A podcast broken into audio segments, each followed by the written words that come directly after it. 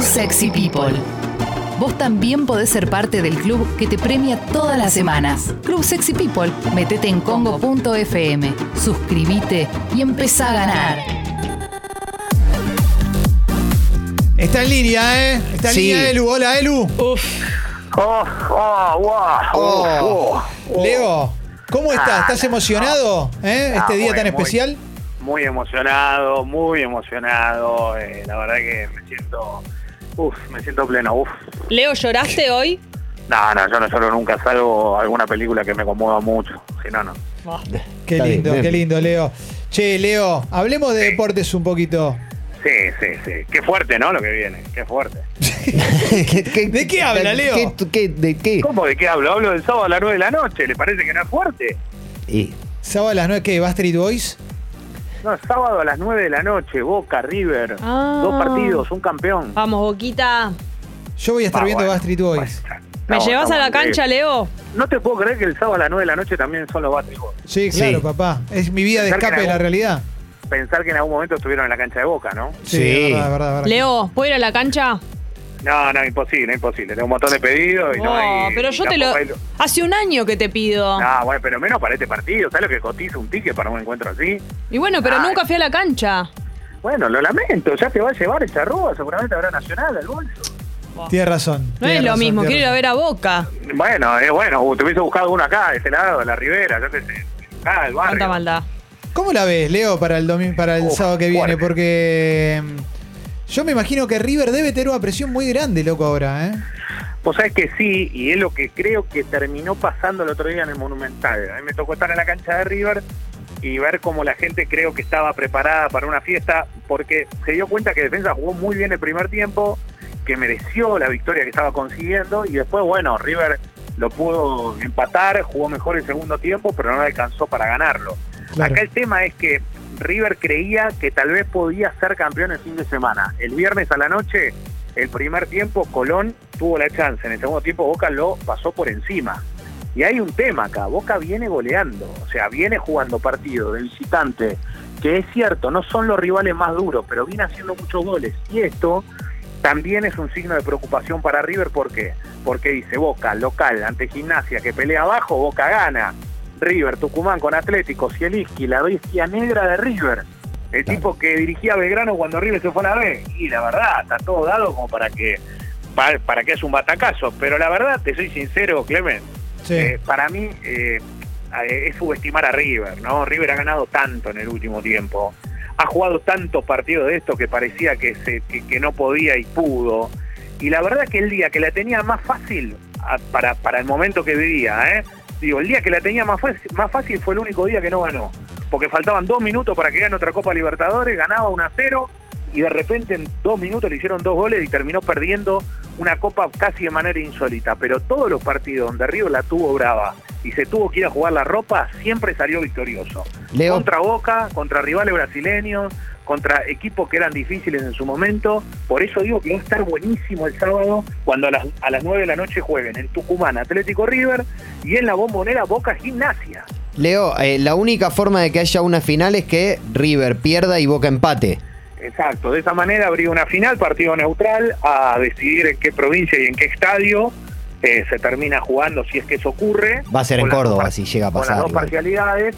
Eh, uno imagina que tienes un estadio donde, donde hay una etapa así importante, uno imagina sí o sí Córdoba o tal vez, no sé, puede llegar a ser Mendoza, pero digo, el que más siempre cierra termina siendo Córdoba, pero la realidad acá es que, es que eh, se, se va a vivir con mucha intensidad, porque eh, ahora empieza a jugarse todo lo que hay alrededor de esto, ¿no? ¿Es gimnasia rival para Boca o no? La verdad, desde que llegó Maradona, yo sé que están los detractores, está todo bien, pero gimnasia suma, ¿eh? Hmm. Ganó tres partidos en una semana gimnasia. Ganó dos por el campeonato y el que tenía en Copa Argentina. Entonces es un equipo que viene levantada, que la gente vuelve a tener confianza, otra vez en el cuerpo técnico que está con Sebastián Méndez y con Adrián González. Maradona dice, ¿quién es Amear? Amear. Amear. Amear. Amear. El ¿Quién Diego. es Amear? Que se meta la plaqueta, ¿sabes dónde? Bueno, Recordemos que Maradona dijo, apenas terminó en una entrevista, alguien le, perdón, en medio de una entrevista alguien le dijo, eh, Diego, eh, hay un hincha acá que nos dice que, que- que se muere por ver una foto con- de Román abrazándose con vos. Dice, bueno, avisale que va a seguir vivo. Claro. bueno, está bien. Está rápido igual para. No, no, eso, Sí. en eso no lo he perdido. El tema acá es lo que va a hacer el sábado la bombonera, ¿no? Hay, hay una realidad, como previa es mucho mejor Boca Gimnasia que Atlético Tucumán River, como Sí, previa, Sí, sí, sí. por sí. todo lo que significa, lo que pa- lo- lo- la locura de todo lo que se va a vivir. Pero después, como partido, obviamente, que serán 90 minutos de cada lado, donde arranca el partido y River es campeón. Arranca el partido con River campeón. Después veremos cómo se dan los 90 minutos. Creo yo que Atlético Tucumán no viene bien, no es el mejor momento del equipo de Cano. River recupera para mí un jugador importantísimo como Borré, que el otro día no lo tuvo y lo sintió. No es que sea un fenómeno, eh, un jugador descollante, pero lo que corre, lo que mete, y River respira mucho en él también. Porque hace un desgaste físico importante. Leo, Y sí, eh, te quería preguntar una cosita que, que me llama la atención, que es, ¿qué pasa con Barcelona? Porque eh, el loco Gatti, el loco Gatti está en un momento, está extasiado, ¿viste?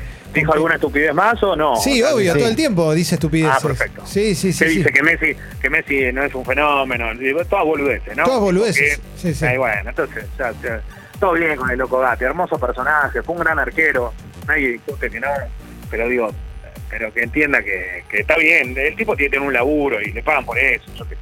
Pero este señor Setién, ¿qué onda? Yo creo que acá la culpa no es de, de Quique Setién. Yo sé que es un, es un técnico que, que tal vez no tiene la chapa o todo lo que haber mostrado previamente para llegar al Barcelona. Valverde tenía un poco más de chapa, pero tampoco le terminó de ir del todo bien. Lo que sí creo es que el Barcelona erra otra vez con las contrataciones. O sea, si a vos se te lesiona Suárez y no traes a Haaland y después buscas un jugador dinamarqués para que te dé una mano en cierta y bueno, y no terminás de encontrar la Griezmann en el lugar. Ayer volvió a mostrar Messi. Ayer fue el peor partido de Messi en la historia de los Barcelona Real Madrid. Porque Claro. decir que Messi contra el Real Madrid jugó alguna vez mal y puede ser que haya tenido un mal partido. Pero ayer no es que fue un mal partido, ayer pasó desapercibido. Ayer fue esos Sí. partidos donde si hubiese estado o no, como tantas veces lo vimos en la selección argentina que le ocurrió, pero la realidad es que a mí me da la sensación que ayer eh, se dio cuenta, del otro lado había un equipo que tal vez no tiene las mejores figuras a nivel mundial, pero que termina siendo, me parece, eso que el técnico quiere. Si Dan le encuentra un patrón de juego, tiene jugadores buenos, los termina repartiendo en la cancha. Y el Barcelona es un equipo que cuando vos revisas el banco y lo que tiene adentro, nunca puede terminar de armar ese tipo de equipo porque no tiene los nombres que necesita. Claro. No los tiene, hoy no los tiene. Hoy es un equipo de mitad para arriba de Europa, pero no es un equipo top, top, top de Europa. Y pero Messi, ¿por qué no juega bien? Porque, porque ya no tiene compañeros que lo puedan. Porque Messi tiene 32 años y no puede agarrar la pelota a mitad de cancha y definir adentro del arco. Claro, claro, obvio. la por la eso. diferencia es que vos acá tenés que tomar una decisión con Messi. A Messi lo ponemos dentro del área para que para que sea la frutilla del postre y toque la pelota cuando se la dejan. O a Messi que lo ponemos en la mitad de la cancha con dos, tres tipos que sean descollantes de la mitad para arriba. Claro. Bueno, no pasa ninguna de las dos cosas. Messi está solo arriba, está solo en el medio, está, está solo. Sí, ya no puede hacer solo. eso que hacía antes cuando Pero no es era solo chiquito, Messi. claro. Busquets, que para mí es uno de los mejores cinco de la historia, hoy juega un senior Busquets. Claro. Sí. O sea, va tocando la pelota y ya en ese ritmo, en Europa hoy, cuesta mucho jugar. Te Sí. comen, te muerden, te sacan de- de- por el aire cuando, la, cuando te da vuelta para tener la pelota. Entonces, vos decís que es un fenómeno, sí, obvio que es un fenómeno. ¿Va a quedar en la historia? Obvio, ¿cómo no va a quedar? Jugó y formó parte de lo me- del mejor equipo de todos los tiempos. Perfecto, pasado. Pasado. Entonces, ¿qué pasa? ¿Cómo haces para renovarte? ¿Podés ganar algo? Y seguramente una liga la peleás. Pero el objetivo del Barcelona, del Madrid, es, ganar la Champions. Sí. Es ganar la Champions. Porque es el objetivo que tienen por el poderío que tienen. ¿Cómo hacen con este equipo para lograrlo? Y es difícil. Vos te pones a ver un partido de la Premier League, ves un partido de la Liga Española y encontrás las diferencias. Son un montón las diferencias. Leo, la verdad que Eh, se te fuerte, extraña ¿eh? un poquito, ¿eh? Ah, fuerte, fuerte. No, como un poquito. Como un Ah, poquito. un poquito, un poquito, un poquito. Yo, puedo hablar por mí, yo te extraño mucho, Lo Leo. que pasa es que vuelve mañana, o sea, no, no, no hay La lugar. última charla, la última charla que tuvimos con el Alessi fue rápida y concreta. ¿Qué te dije yo? Rubén no va más. No, no, no, no. Tres No, goles. no, no, no. ¿Y antes qué te dije? No, no, pero ¿Qué te perdón, dije perdón, pero, antes? pero yo te acompañé con lo que dijiste. No estaba jugando bien. Está bien. Leo. ¿Qué te dije antes? ¿Qué me dijiste antes? ¿Quién, quién tenía que jugar?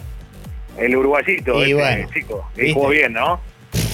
Leo, No, ¿hiciste, do- ¿hiciste doble fila? Eh, no, no, no, no. Di la vuelta y lo dejé cerca de la tranquila. Que, Perfecto. Bueno, por suerte, este que tengo ahora lo puedo dejar ahí, que nadie, nadie se inmuta, está con la puerta abierta. nadie hace nada. No, Bien. las zonas sí, las zonas son zonas, son zonas de día. Son zonas de día. Zona de día. Qué lindo. Leo, te esperamos mañana, dale. Uf, no, uf, uy, uy, uy, uy, uy. Con todo. Piel de gallina, Leo. Perfumado. Hoy cumpleaños uno de los jugadores más extraordinarios de la historia del fútbol argentino. ¿Quién? ¿eh? ¿Quién? Confidence. Hoy cumple Nicolás Cambiaso y también eh, Lisandro López. Feliz Los cumple, Feliz cumple Licha a los dos López. y a Nico Cambiaso, ¿no? Ahí va. Un abrazo grande. ¿eh? Abrazo, Leo.